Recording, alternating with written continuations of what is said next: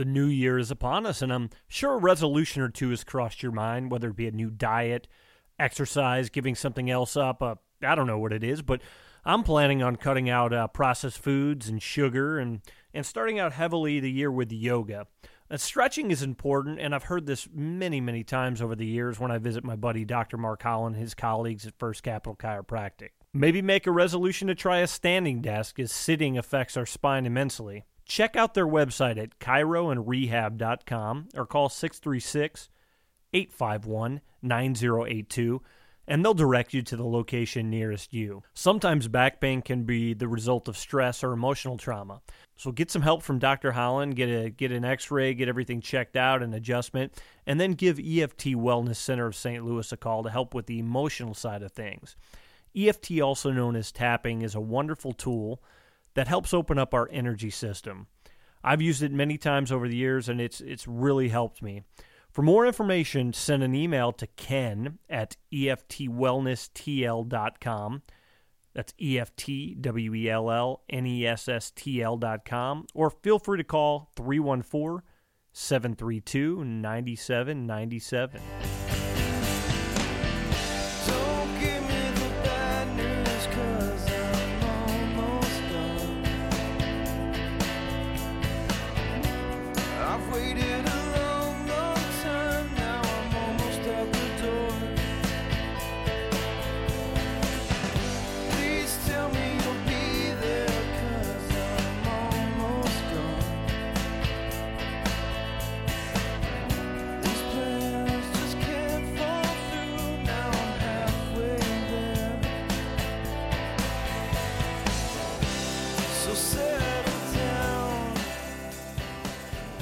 Welcome, friends, to another edition of Conversations with Calcaterra. You heard the music of Just Off Turner, a band that I first saw when I uh, when I was hanging out with my my next guest in uh, Los Angeles, Adam Neal.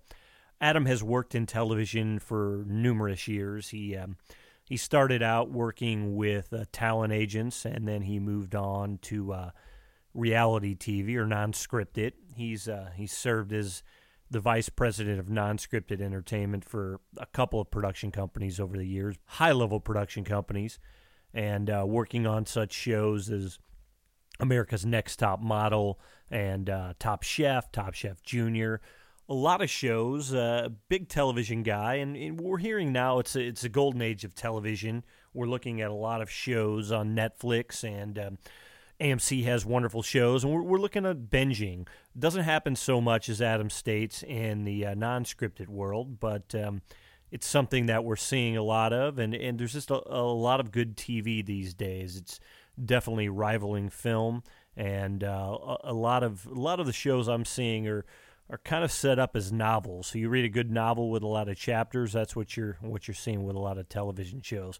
Adam and I also talk about Christmas movies that we we look forward to, and uh, some of the things that we're we're watching throughout the years.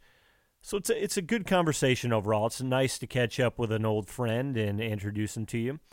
So we'd love to hear what you think about the show. We're um, we're hosting it on SoundCloud under my name Ken Calcaterra. You can also find me at uh, on Twitter at Ken Calcaterra, YouTube Ken Calcaterra to see some of my work, and Instagram see some of the photos I've taken at Ken Calcaterra.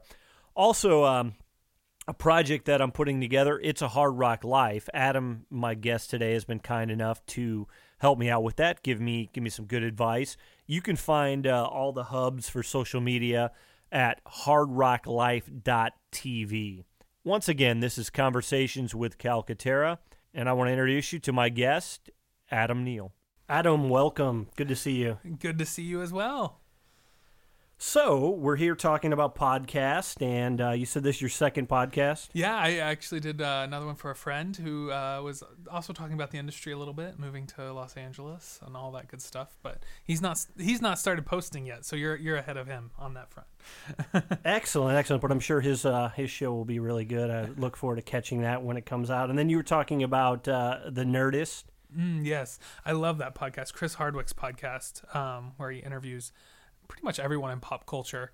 But uh, you know, he started out with a uh, a travel rig, and you know, never done it before, and then it's grown into he's on his eight, I think, 800th episode, you know, with Paul McCartney and uh, Tom Hanks and all these sort of huge names. And it's, it's really interesting to see how the platform has changed so much so quickly.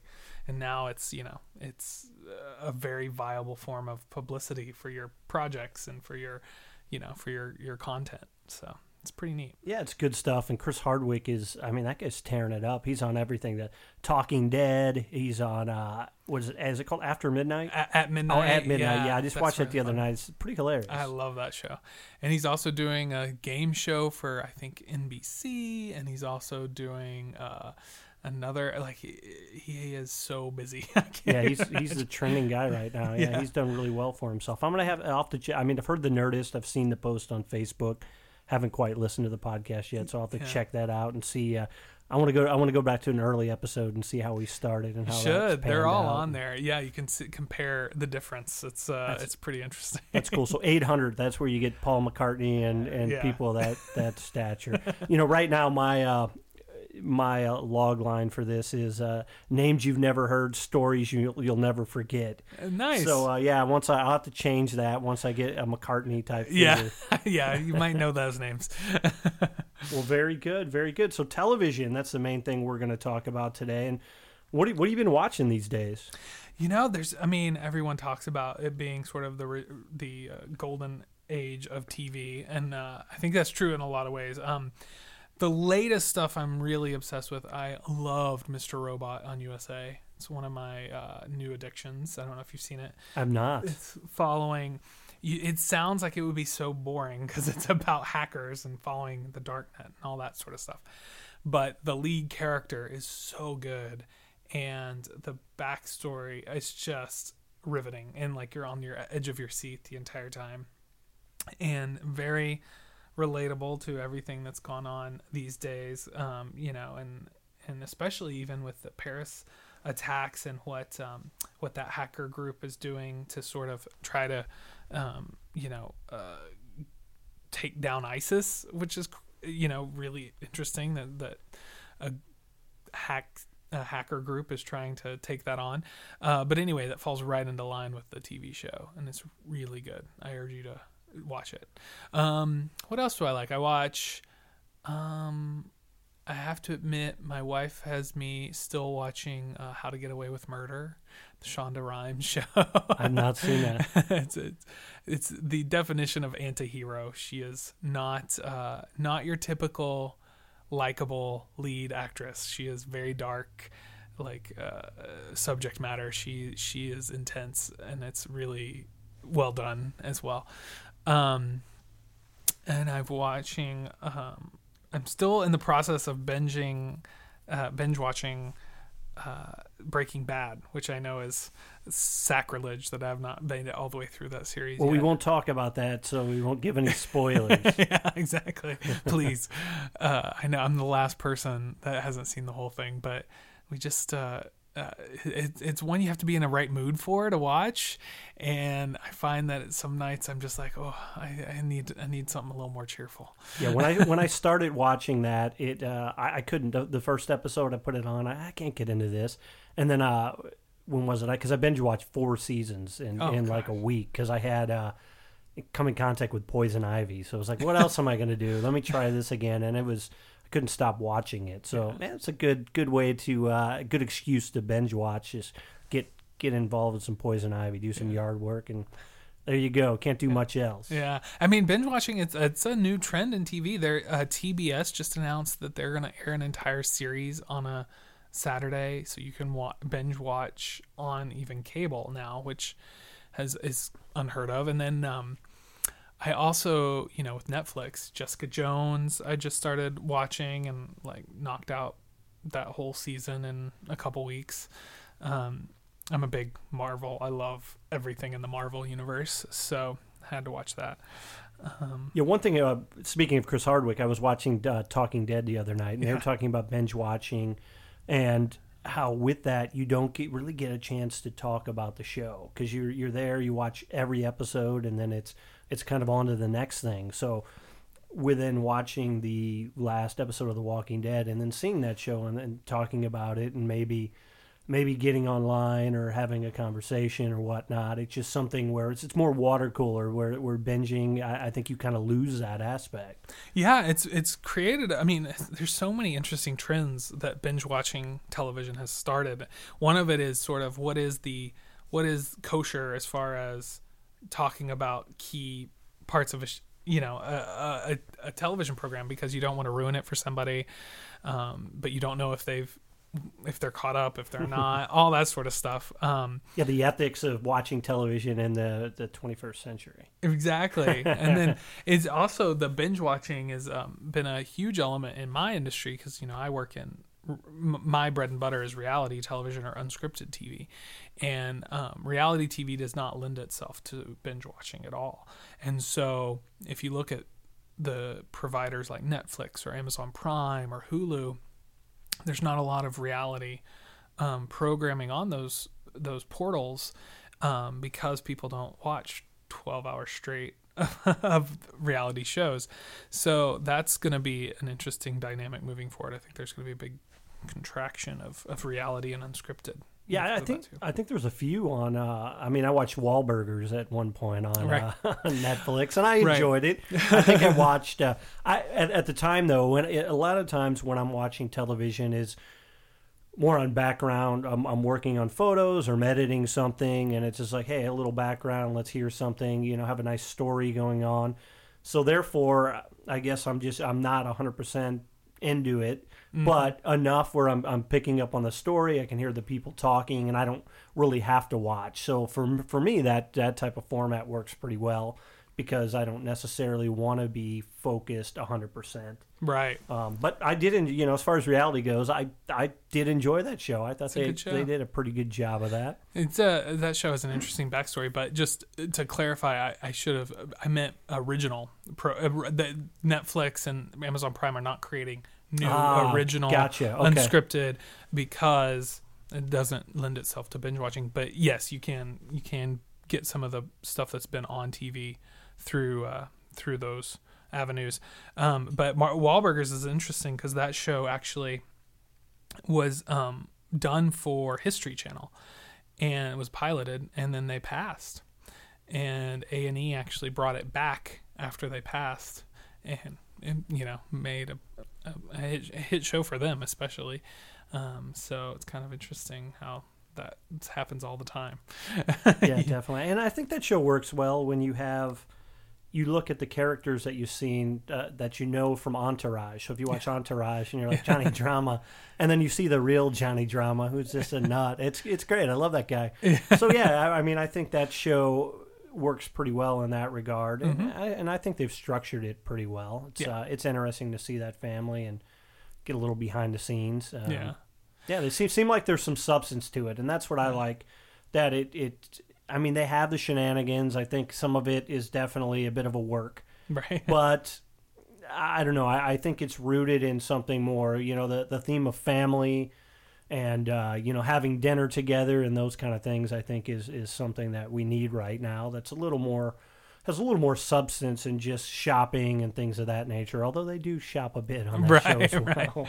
Yeah, definitely. I mean, I think any anyone will tell you the heart of any successful reality show, no matter what your opinion is on um, on the politics of it. You know, from the Kardashians to um, to Honey Boo Boo, both of which are shows I I did not work on. um, but they will tell you that for it to be successful, it has to um, at least seem to the viewer that there is a lot of love there. You know, like pe- the mo- most people that are fans of the show, the Kardashians, will tell you they feel like those sisters really do love each other and would have each other's back if they needed to, or um, you know, the case with any of those shows. So I think that's a, a very key element um, to any successful, especially family reality show. But um, a lot of people would would rather there be a little bit more substance, as you put it, as far as what they're doing in their free time. Now, if somebody came to you uh, or you're looking for ideas, what what do you look for that that you think would make a good show? Um, you know, it's interesting. Reality TV's very different from scripted because I mean, we're all looking to tell good stories. You know, you look at the Jinx on HBO. Ah, brilliant. so good. Um, or even the the first Real World, which was you know a, a true social experiment and like what what is going to happen and what's going to come out of this. Um, so we're all trying to tell good stories, but for reality TV, that that is um, that includes game show, that includes talk shows in some sense, that includes competition reality shows, that includes um, docu soaps that we were talking about. So um, in the past, for me, my bread and butter has been um, competition reality shows. So I was a producer on MasterChef and MasterChef Junior. I was a producer on uh, America's Next Top Model. Uh, some shows like that, and um, I would say that for those sort of things, you're looking for a competition that is is interesting and compelling to people visually. Uh, you know, food is very you know modeling, um, but then there also has to be an extreme passion by the contestants if it's a comp- competition show. So, you know, America's Next Top Model was a Cinderella story. You know, plucking girls out of obscurity and turning them into princesses, and you know, and they looked and felt gorgeous, and you know, and it could change their lives. Um, or you look at MasterChef, and these people are obsessed with food. I mean, it is their lives, and they have food dreams, as we call it. And so you have to have real passion there. I think there's been a lot of competition reality shows that haven't worked because pe- the people in them actually don't really care that much. they just want to win some money. Yeah. and that doesn't really work. Um, so I look for yeah, I look for for really passionate contestants in a in a world that will be very visual, very interesting. Um, and the nice thing about competition reality is that you have an inherent uh, drama. You know, you're gonna you're gonna win or lose, and there's there's those things that are naturally formatted into every episode.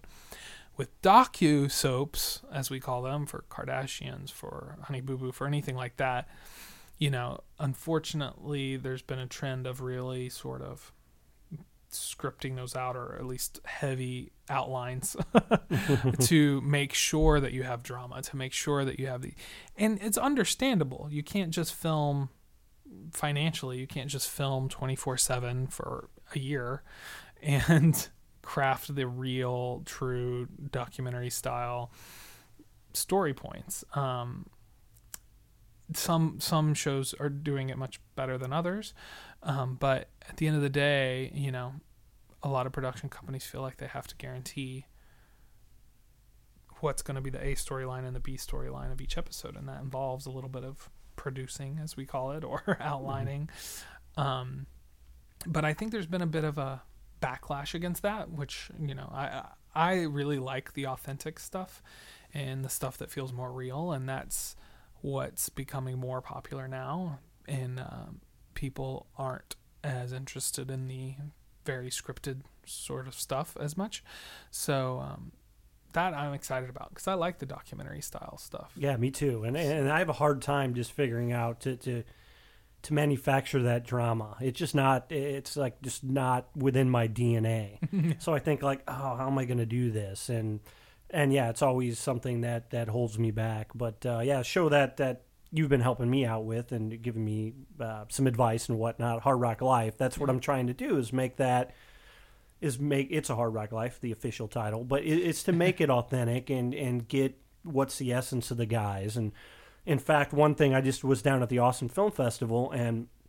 One of the documentaries I watched within this last year was this Foo Fighters back and forth. Right. And I met the director of that, James Moll, really cool guy. And I was just like, wow, that's the guy that directed this great documentary. And I, I need to go watch it again because I remember it being a lot of talking heads, but it was so compelling. The guys are so cool. And so I want to look at it and see how did he how did he use the B roll? How did he do this? If if I'm so encapsulated by this story, can the people that I'm focusing on can we can we get the same thing with their story? right. And so hopefully, hopefully that with what you're saying and with what I'm seeing there, it's just like hopefully that is something that I can put together that uh, would be really cool, and I can do it within that format that I know and really love. Yeah, I mean, I would, and that's the the other thing I will say, especially on the docu side, is characters. I mean, you know, it, the reason I, it probably works so well is because his subject matter were were great characters Yeah, that could really tell a story. You know, there's so many shows. There's um, you know, there's a show on Discovery ID called Homicide Hunter, where it's just a, it's a, a man who used to be a, a detective in murder cases, retelling some of his most famous cases, and then there's like recre recreations, um, along with it. But he's such a good storyteller, and uh, and it's real, and it's from him, and so it draws you in, even though it's just a talk. It's just you know a man talking about this case, but he's he's captivating in that way. Yeah, that's great. Yeah, because so, so many people have stories, and you know that's before there was television. That's what's sitting around campfires and things of that nature. So, and it was always something that was very, very compelling. And you want to sit there. And I remember as a kid just listening to stories from from my parents or grandparents, or just even when going to college, I found that a, a lot of people I were I was friends with were older people because they had interesting stories. Yeah, And, and I think that's where you know some of the drama I think can come from the backstory and them telling about an event and maybe getting getting a little worked up about a past event. So uh, you know I'm gonna gonna kind of see how that works out and and hopefully that as well as with following him around maybe having some scenarios that are based on my research and say okay well they've really done this before but let's kind of put them in the same scenario not somewhat i guess reenacting but just seeing how they deal with it a second time right. So it's Yeah. based in truth and uh, you know not going too far out when it's putting them in a situation that they would never find themselves in in Right. in the actuality of life so Yeah, when it's based in truth, you it it it's you uh, you can rely less on their acting ability because you know the, it is something that they've dealt with or are dealing with, you know, as opposed to, you know, okay, just pretend like you're really mad at him. You know, those s- you can kind of see through those instantly. I think it comes out and it's one one thing in my notes i have uh, with my parents we watched the show gold rush Yeah. and some people were telling me just like some of the behind the scenes and i was like oh no way and that's a show where a lot of times when they're talking you're like yep somebody wrote that or somebody told them to say They're that regurgitating. it's the so obvious yeah. but i mean but some reason no i keep even every episode it's like the same format it's just i can't stop watching it so i mean they do it well right. and it's it's Yeah. kind of cool to see people trying to achieve that, get the gold, and, and whether or not uh, on the claim it's it's provided for them. I, I don't know what it is, but you just you just kind of wonder. But I do I do find that show somewhat. It, it, maybe it's a train wreck, and I can't stop looking. But I, I keep watching it. But I, I, I like to see shows where people create something. You mentioned competition. I think Ink Master to Yeah. me is, is kind of a cool show. Very good. Um, you know, you can kind of see the cliches that are in that, but I I just think it's fascinating to see the artwork that the people are creating. and they're very passionate about it. Definitely. and that's i mean that's the key it's like the, you know there's all these conventions for tattoo artists and you know it's funny we i developed a tattoo competition series about three years before that show came out and um, every network was like oh it's too risque it's too risque and it's all about timing. So then you know three years later ink master comes out and it's been a wildly successful show for spike. It's been sort of a tent pole for them. Definitely. as you know and um yeah it's it's really passionate contestants creating beautiful artwork and they cast it really well. And that's another key part. You have to cast great contestants in order for it to be entertaining and interesting.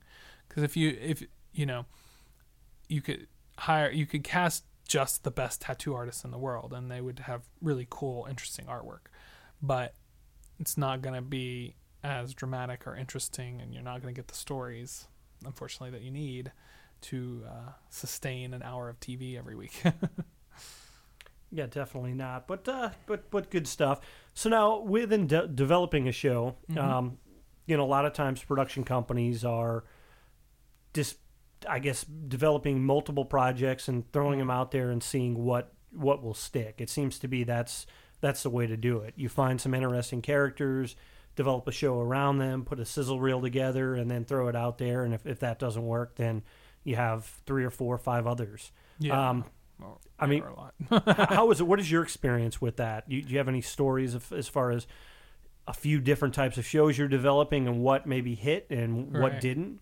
Yeah, definitely. I mean, look, it's it's definitely there's no uh, science to it. Um, I I've worked at some of the biggest production companies for unscripted. You know, from Shine America and a company at all three.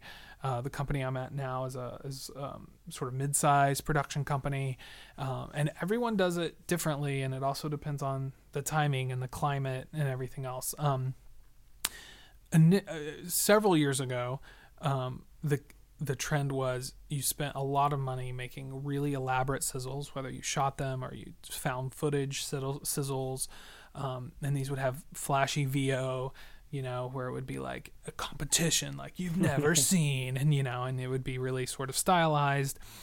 And you'd spend a very pretty penny on this, and then you would take it out to all the networks and um, keep it really generic so that it fit every network because some networks are male skewing, some are female skewing, some are, you know, different age range, uh, and then hope that someone latches onto it. Um, uh, what I've noticed now is there's so many steps to development process with the networks. No one's green lighting a show to series anymore. No one's saying, I love this show. I want to do 24 episodes or 12 episodes or eight episodes. So um, instead, they do these development steps. So you take in now I'm even doing much more sort of like Skype casting and paper and you know maybe a really short little found footage thing that's not quite as elaborate to get the network interested then they will pay you know a minimal amount to do a sort of more formal sizzle or pilot presentation catered to their network uh, because every network will tell you that they're different than all their competitors and that and that it needs to have their lens whatever whatever network it is. So in doing that then you you can cater your product to that network because they're paying for it. Um, and then they'll they may have an additional casting step or you know a, a production bible step or whatever it is. So then you do all those steps and then perhaps it gets green light to an airable pilot and then to a series i mean it can be that that sort of long of a process um, so i've done it all of those ways um, we um, we sold a we sold a series on just concept to, when I was at Shine America to Nat Geo that had a casting step. So once they found the cast they liked, then they greenlit it to pilot. Um, we had another show that um, I sold to Spike, which um, you know came in with talent, uh, A-list talent, and a concept. No sizzle, no tape, and we completely reformatted the show. Um, but that that ended up being uh, a, a show on. Uh, it became a special for Spike as well, and then uh, I, I developed a series uh, called Restaurant Startup, which is currently on CNBC, and that was a situation where we had a concept with talent. We brought in the talent. The network loved the talent, but that format wasn't what they necessarily wanted. So we had to go back to the drawing board and come up with different formats. And ended up we developed Restaurant Startup, which is a great show. I love that show. But um, so I mean, there's a, there's no it can be many different ways to go about it. But um, right now, I'm finding a little bit more success in doing sort of smaller that you can do a lot of. Like, you know, I would say at our production company right now, we probably have 25 projects in development at the moment that we're either doing casting sizzle or casting tapes on paper formats, trying to attach brands, whatever. And then, you know, and then we have five series on the air. Um, but but I'm I'm not involved with the series on the air. I'm only involved with developing the new stuff. Cool, and I, I thought it was it was very helpful when you did tell me about the found footage sizzles because I'm always looking at hey this is what I do. I'll I'll go shoot something and figure this out. And it's uh, it's kind of I'm I'm glad you did because it's very cool. The other night I was going through YouTube and finding some things out and uh, just looking for different footage. And it's a a songwriting show so uh, and, and I want I want to feature people that whose songs I've listened to over the years and hear the stories behind those and see them do different things and whatnot. I won't give too much away until I get that sizzle and, and whatnot, but it's kind of cool just to go through and realize that I couldn't, at, at this point in time, feature those people because I wouldn't have access. But by just kind of creating my concept with different things and finding that little soundbite of somebody talking about a particular sound, a song, or sound, mm music, yeah. um, was very cool. So I I started. I was like, ah, I'm just gonna kind of see how this works, and then I couldn't stop. It was like, and that's the cool thing with YouTube. I found it was saying, oh, check this out, and you know had the list of other things to look yeah. at. And then there was a lot of things that I didn't even think about, and I found this this great.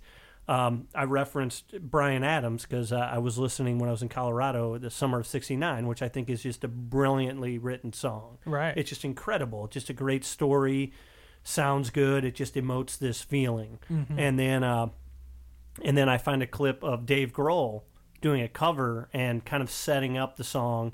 And this, he had this story of um, Nirvana recording. I guess it was their unplugged album or whatnot in Bryan Adams' house, uh-huh. and he didn't know it was Bryan Adams' house. And That's I'm thinking funny. these are the kind of stories that I that I think would be really cool on the show. Mm-hmm. So uh, it was like, oh wow, I would have never thought of that, or really even you had an inkling that those two things were related. And, right. But finding the footage, and then now I can kind of craft a story, mm-hmm. and hopefully something like that will will get someone to say, "Wow, this is cool. We like this concept, and you're doing this and that." So, so that was a gift. I thank you so yeah. much for that information because I, I just, you know, I just didn't have that in my toolbox. Yeah, yeah, no, it's uh, found footage sizzles are such a great tool um, for us because you can basically meaning found footage you um, you find clips or, or pieces from already produced projects because it's not for air, it's not for sale or anything like that. You're just using it as a reference to show the buyers or, or anybody the kind of um, what the show could be. And what's great about that is, you know, you don't have the budget to go out and shoot the way you would shoot if you had a real budget. Yeah. So a lot of times if you're filming it yourself, you're underselling what the show could be because, you know, if you have eight episodes and a real budget and you three cameras and all that stuff, it's going to look much glossier, much nicer, better. Um, so to use those clips and to use that sort of stuff can really help sell your vision of what the show could be. Um, you know, it's always tricky when you're trying to um, you know make it feel like it's something you've never seen on TV before. if you're using found footage, that sort of negates that. So you kind of have to get creative sometimes, uh, which is where I like to use a lot of VO and graphics to um, sort of push it along. But uh, but it's definitely we've sold several projects on on those found footage, and some. I remember when I was at Fox Television Studios, they sold um, a, a pilot to I think it was Fox and it was on a 30 second uh, found like found footage it had like two lines of VO, some graphics, and, and a quick montage, and that sold a series because it was just yeah. it had such a compelling feeling when you watched uh-huh. it. So. And you just never know, and you just never know yeah. what somebody's. Like you said, the tattoo show a few years prior to Ink Master, yeah. it didn't stick, but then uh, you know, once that came out, then you start seeing a lot of tattoo shows. Exactly. Now, did you ever yeah. find that uh, maybe something that you tried to sell at one point, when, uh, say, it becomes a trend for tattoo shows? Your tattoo show, did you guys ever try to resell that, or was it just kind of too late, or? Um, you know, I had left the production company I worked at. I was a development exec, and you know they own your IP when you leave. So I, I had left there, so I didn't have that IP, and I felt like it was probably too risky to revisit anything in, that was too similar. Um, but you also have a little bit of that. A lot of networks. It's funny because once it becomes a trend, then all the networks are for even even if it's you know ra- rating for all the other networks, then networks will be like, well, we don't want to be derivative. You know, it's it's a it's a dance. So, mm-hmm. um, I don't try. I try not to do too much of the sort of derivative kind gotcha. of development. But I mean, it happens on a daily basis where a show is announced that's an exact show that I've pitched. I mean, there's not that many new ideas out there in the world, so it's going to happen. But um, it does, you know, it does hurt. My a partner and I um, from another production company we worked at, we had developed. He was the exec producer on America's Next Top Model, and we had developed a drag queen competition show, which was, seemed so well suited for him with Top Model and everything else. But again, it was you know a bit ahead of its time, and then uh, two years later or whatever it was, you know, RuPaul's Drag Race came out and has been on the air ever since and 20 spin-offs and everything else so those sort of things happen all the time in this business And, and then how about the um, how about the internet as a delivery format? Um, we've talked a little bit about this, and nowadays there's just uh, branded entertainment, and that's one thing I'm looking at with It's a Hard Rock Live mm-hmm. is to try to get some brands behind it and uh, get those sponsors. Uh, maybe produce it on my own, maybe get somebody else, or get. I'll definitely need some help at some point. right But uh, looking at uh, just the need now, YouTube Red just came out. mm-hmm. Um, in Austin, they were talking about that and and having that as essentially needing content or needing. I mean, there's just so much, so many opportunities. What what has been Yeah. your uh, your experience with the internet and and maybe making shows directly for a particular YouTube channel or a brand or anything of that nature? Yeah, you know, it's it's tricky. Um, I think it's a really smart space to be in right now because it's going to go that way.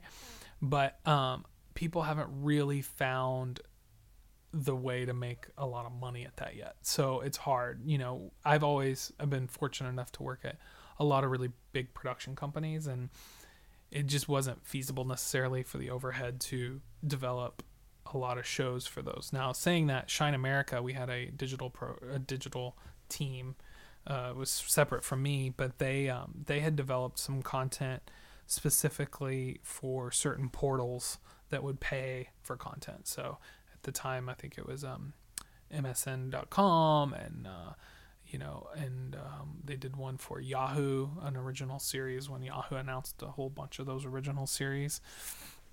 Um, but the way they did that is they went after the brands to pay for them, as we talked about branded entertainment. So there was like sort of a, a kind of a quiz sort of show that we did that Toyota paid for, or you know, um, stuff like that, and um, it kept us there. It kept us in the world, but it wasn't like, oh, this you know can pay for the whole entire, entire production company or anything like that yet but I think it will go that direction. Um, you know, I, I think right now what people are finding is it's a great way to exploit your creative. That it's a great way to foster it and then translate it into TV. Um, now, again, there's a lot of examples of it not working um, for some reason. I don't know why, but like you know, there's some huge podcasters that have gotten television show. Grace Helbig, who's a really funny podcaster, you know, but uh, this sort of notoriously they gave her a show on E that did not do well, and um, you know, I, I know Perez Hilton, who's Oh yeah, huge, famous, huge, in the in the internet world. he has had countless sort of TV shows and and sort of been attached to a bunch of different formats and just doesn't translate all the time to television. So um, it's sort of a but he's he is he and Grace Helbig are not hurting at all on uh, with their digital dollars. So so it w- they have you know they have mastered sort of creating a brand and an empire uh, online. Yeah, I think it can happen. It's it, like anything. It's uh, striking gold, being in the right place at the right time. Definitely. You know, all that, and and that's what you know. One of the questions I had for you, where we talked about production companies having many projects, and, and that's kind of what I'm doing with different things, and maybe with uh, just putting something out there that energy just kind of clicks, and the right person hears something, and there you go. Yeah, So, definitely.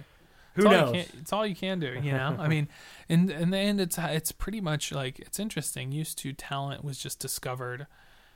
Uh, you know, a model would be discovered in a line, or an actress would be discovered at a audition, or whatever it is. Well, now people have to be sort of auteurs, and they have to like create content, and they put that content out there, and that gets them discovered. But but it has to stand out, and it has to be good because there's so much of it Yeah.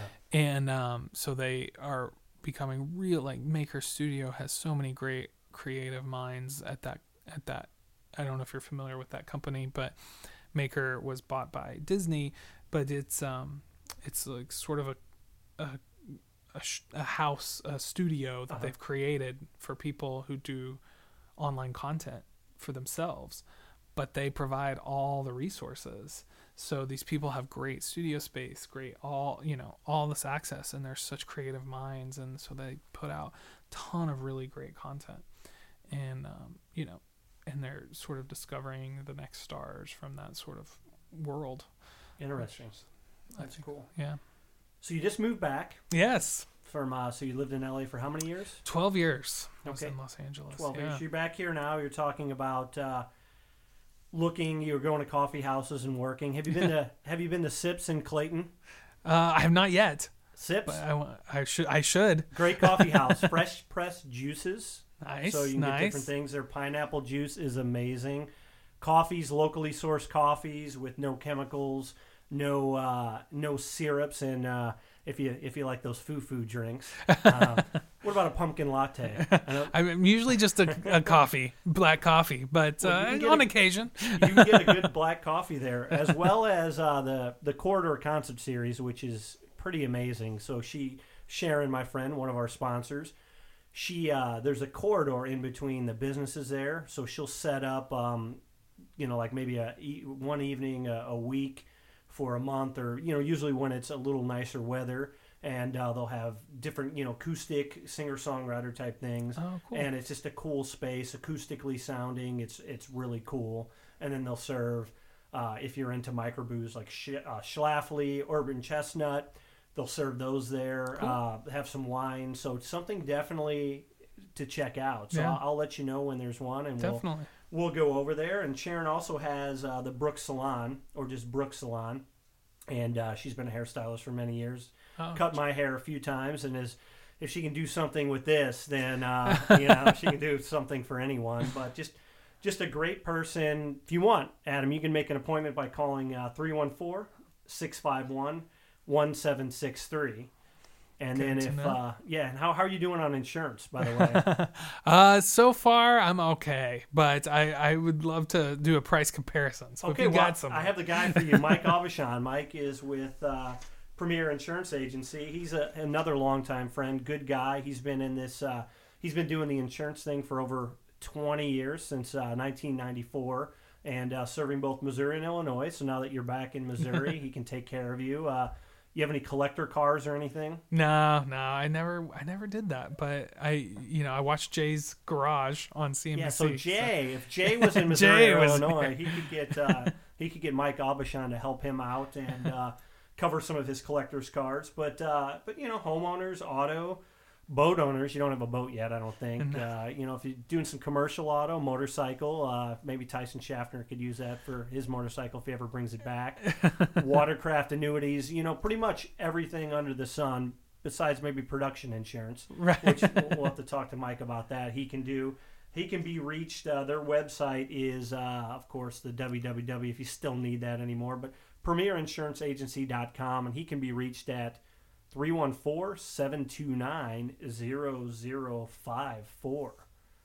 nice. So speaking of the industry and getting into it and whatnot, what was uh what was your first job? You told us about some of the latest jobs you've had, but where, where'd you begin?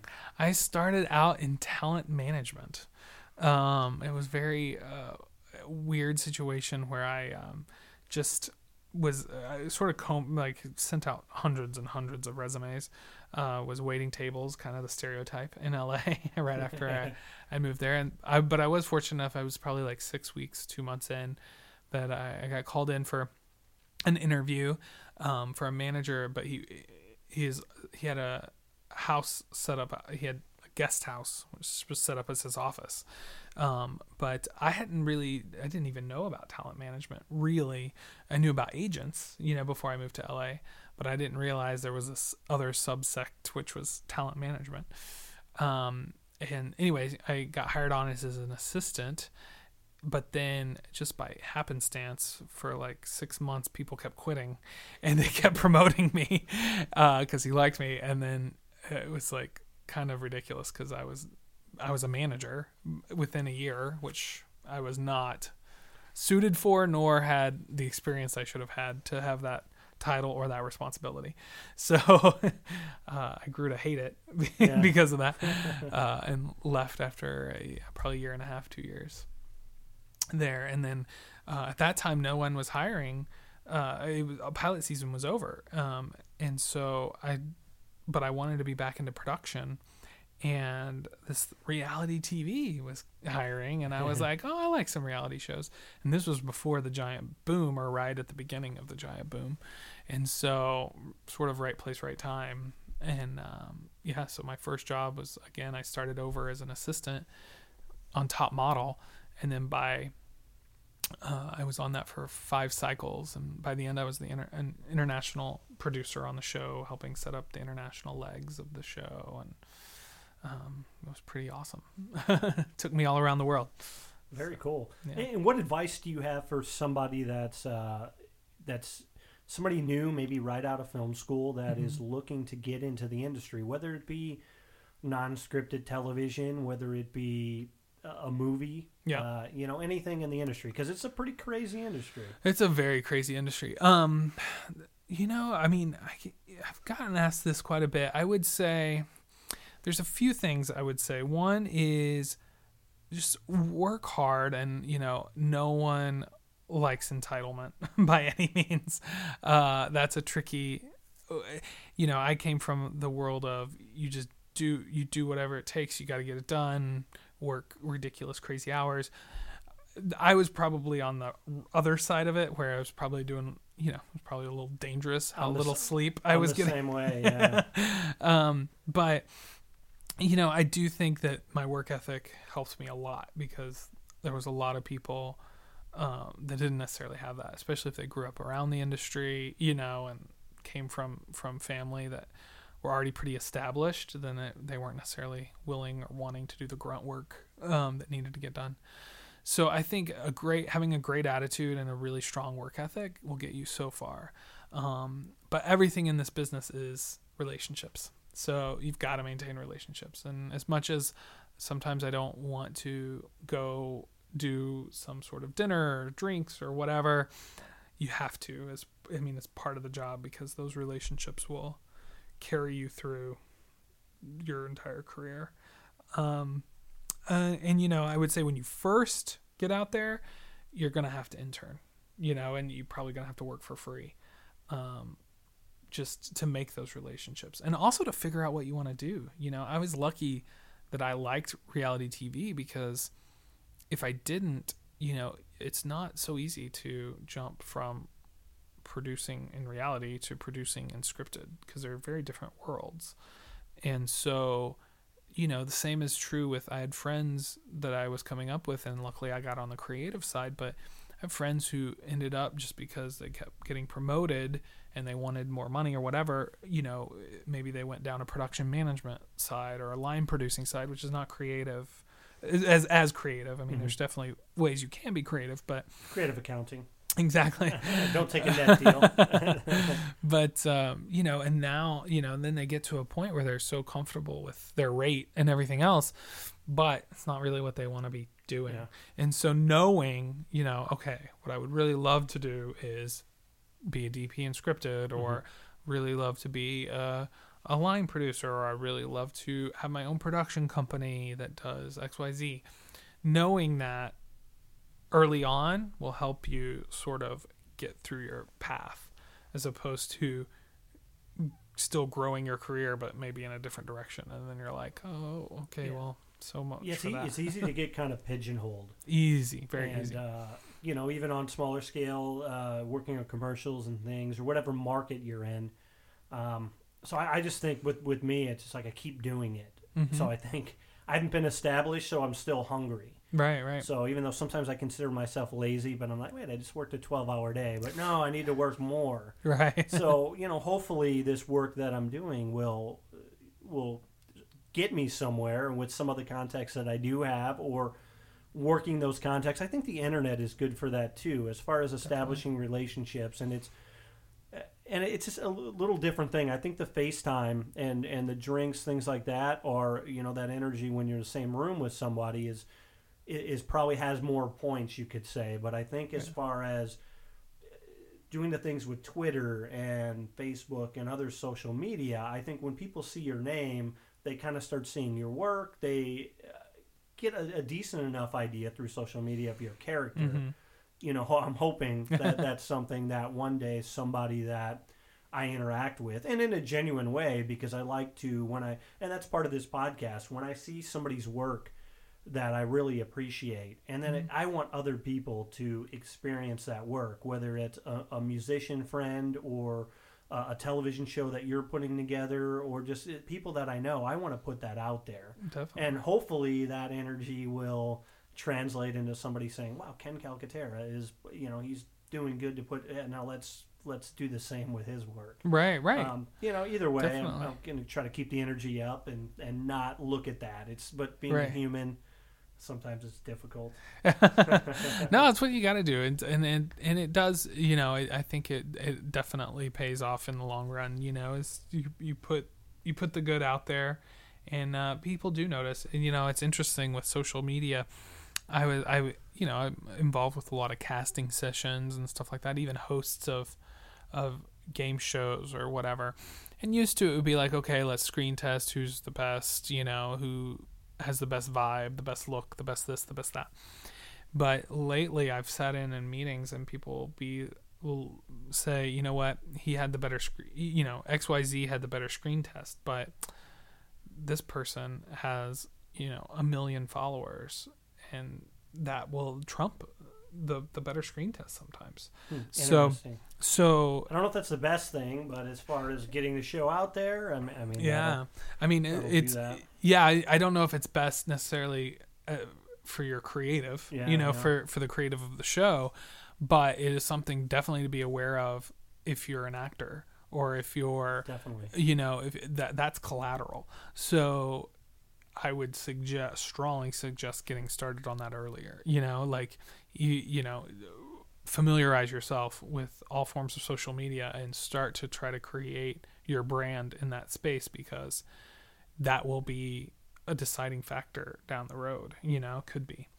So Yeah, and it's it's and it's so accessible. mhm. I mean, somebody can be, be watching their favorite TV show and just with a laptop be, Yep. you know, getting likes, talking about this, sharing this, this Yeah. and that. So it's, I I mean, it's very doable. It takes work though. Yeah. It just, I, I think a lot of times people think, oh, hey, this will go viral. But Right. anymore, for something to go viral, you have to, you have to give it a little push. You have Right. to, you have to massage it a little bit and and put some work into it, and then it, and then it kicks off. Yeah. And then maybe that thing that goes viral is after months or years of, as you just stated, building that audience, and then you have have that behind it to really launch something. something else. Yeah, and th- that's a, th- uh, something funny that you'll find with everyone that's been very involved with digital content. You know, I, I know Chris Hardwick's talked about it on the Nerdist quite a bit.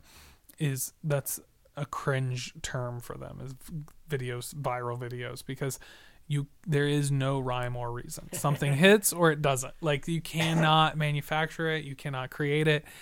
It's just some things in the zeitgeist, you know Lightning in a bottle. lightning in a bottle and uh and it's when a marketing person or an advertising person comes to a production company or or a content maker and says i want a viral video it's just the like everyone just sort of cringes Yeah, no doubt. uh, last question that I have: um, how, how do you balance, or how have you worked on balancing out your family and your work? Because yeah developing a show or you know working on a show, like you had stated, at times twenty-hour days. yeah Um, hopefully, there's there's not you know that's not a 365 type Right. thing. But uh, I mean, what's your secret to to balance in life? That's a, a very good question. Um, for me, I mean, I made I made some decisions that I don't know that everyone else will make, but I because when I started out in production, I was definitely working those you know like twenty hour days, and it would be seven days a week during filming. You know, during prep and post. You know, it was a little bit more manageable. It might be like a 10, 12 hour day, um, uh, at five days a week. But but during uh, actual production, you know, especially if if we were filming at a house reality or whatever it was, uh, it was insane. And so I did that in my you know in my 20s before I got married and even after I, right after I got married. But then I wanted to go the development route because then you're just doing you know pilot here and there mm-hmm. or you know uh, these little sizzles. And so maybe you have a couple of crazy days or a week, crazy week or whatever but it wasn't months and months of your life like that. And that was a really um, helpful decision for us as far as once we had kids, you know, it was made it much more manageable um, to at least see them some. Now, in L- I was still struggling in LA because traffic and everything else is so hard, and so it, Monday through Friday I wouldn't see my kids at night because by the time I got off work and could drive home through 405 and 101, um, you know, they would already be in bed. And so we made the decision to actually leave Los Angeles, move to St. Louis for that sole reason, so that I could have more time with the family. Um, it just worked out that, again, through relationships, um, I was able to work for a production company that's letting me telecommute in. I do pitches, you know, over the phone via via you know Skype or, or some other form of video conferencing, and um, and then I just fly out to New York and LA on occasion, um, and that's been just ma- a massive uh, life improvement for me. Like to be able to spend the nights with my kids yeah. and stuff like that. Um, but that it's very hard to do. Most people in LA, the way they balance is by hiring help. You know, the nannies and all that sort of stuff, because um, you kind of have to. Um, or they will also if you do freelance work you can work on a show for three months and then take two months off you know and then work for three months and take two months off and then that way you have time with you know you make sure that you mm-hmm. spend really great quality time in those chunks with your kids but i just that didn't appeal to me mm-hmm. um, but it appeals to some people well it sounds like you haven't figured it out sounds like uh, things are going well for you. Yeah, I can't complain. Good. So it's, it's a holiday time. This will uh, this will come out right before Christmas. That's the nice. plan. Uh, what what holiday movies do you watch? What uh, you know? Is there like a Christmas movie? Is there something? Sure. what, what's a tradition in your family? Uh, Elf, of course. Just watch it with my nephew or Thanksgiving. Uh, yeah, I mean that that's the first one, and then pretty much every time it's on air, we'll we'll tune in at whatever point it's on. Um, it's so good, so funny and and full of heart and sweet. Um, my wife's other favorite besides Elf is uh, Love Actually. Oh, so that's that's amazing. It's a, it's a really good, well done movie, and so we'll watch that. Even though some argue it's not Christmas because it's mo- more of a romantic comedy, but I, for me, it feels like a Christmas movie. I don't know. Um, you know that fits. I, I like that as well. and then you know you have to with the kids you have to watch Rudolph and Frosty. Yeah, the like old the claymation old, things are uh, those are just classic. Yeah, it feels like Christmas Definitely. when you watch them. yeah, but uh, you have to watch those. Usually, I get too caught up in things. Uh, yeah. yeah, I have. Uh, th- there's one film I watched in college called City of Lost Children, which was oh, kind of yeah. that Christmas aspect. Oh you know? wow, yeah. So, uh, so. Yeah, love that movie. Yeah, it's, it's really bizarre, but uh, I was yeah. telling a friend about that the other night. It's like I think I'm gonna watch that, and then and then like maybe the anti-Christmas movie, but uh, it, it has a good message at the end. Bad Santa. Oh I think yeah. that's just something I started watching, and I I saw it at the theater one year, and. Uh, I just can't stop watching it every year. I it just, is I, really good. It's just so good. Billy Bob Thornton is very good in that. Yeah, he's, um, he's classic. But uh, Yeah, I don't know if anything new that's coming out. Uh, I don't. Nothing's on my Star radar. Wars. oh yeah, Star Wars. Um, as far as that's, I mean, not that, so much a gonna, Christmas movie. That's gonna. I mean, everybody's gonna be seeing that uh, throughout Christmas and throughout the holiday. That movie's gonna. I mean, it's already probably just broken records just on Oh, yeah. pre-sales. I I really want to see Night Before with Seth Rogen and uh, Joseph Gordon-Levitt. That looks. I cracked up in the trailers when he's like yelling at the baby in church. Um, it made me laugh so hard. So I I hope it's as good as I want it to be, but we'll see. Yeah, that's why I try, I try anymore not to uh, not to watch a lot of trailers and whatnot because it just it just I, I have that up. point with a trailer where I know I'm hooked. I'm gonna see this movie, and then it keeps going, and I have to block my ears and close my eyes. Mm. Yeah. So and it's just like oh, I don't want to see anymore because it's just like that's the whole story. I want to be surprised. I want to go in and not know what happens. yeah. That's that's why shows that where you know, okay, this is going to be the same thing every episode. It's just kind of even even on those shows, I don't want to see the preview of next week's episode because Yeah. I want some kind of surprise. Yeah. Well, you know what I find anymore is that I don't see trailers unless I seek them out because I don't watch commercials because I DVR everything. Uh huh. And so where would I see a trailer unless I like Mhm. actively go and look for it? Um, my my wife and I went and saw the last Hunger Games recently, um, and and that was the first time I'd seen trailers in in the theater, and I don't know how long, and I was like, oh man, this movie looks, oh this movie looks good. And I'm like, how many movies am I missing out on because I don't see trailers anymore? I don't know. Well, very good. Yeah, that's uh, some good recommendations for Christmas and holiday Uh, movies. So I'll have to definitely have to check out. I love Seth Rogen and those guys. I mean, Yeah. it's, it's a lot of fun. Usually their stuff's great. Yeah. So we'll have to check that out. Anything you want to close with? No, um, I would say, oh, uh, you know, I right now the production company I'm at is called RIVR Media, and we have a series. Uh, we have several series on the air, but one I'm particularly proud of is one called Escaping Polygamy, where we document these women getting out of and men uh, getting out of sort of cult situations. Um, and it's really compelling and very documentary, as we were talking about. Very cool. Um, and it's going to be on A and E. Uh, the second season, the first season was on LMN, but they it did, it did so well. They're moving it to sort of the mothership. okay. Um, so it's called Escaping Polygamy. Check it out. Look it, look it up on online.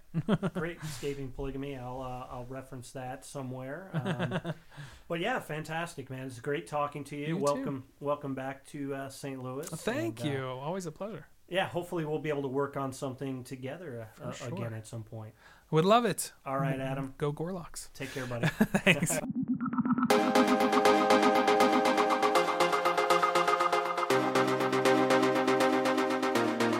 Better find out what you haven't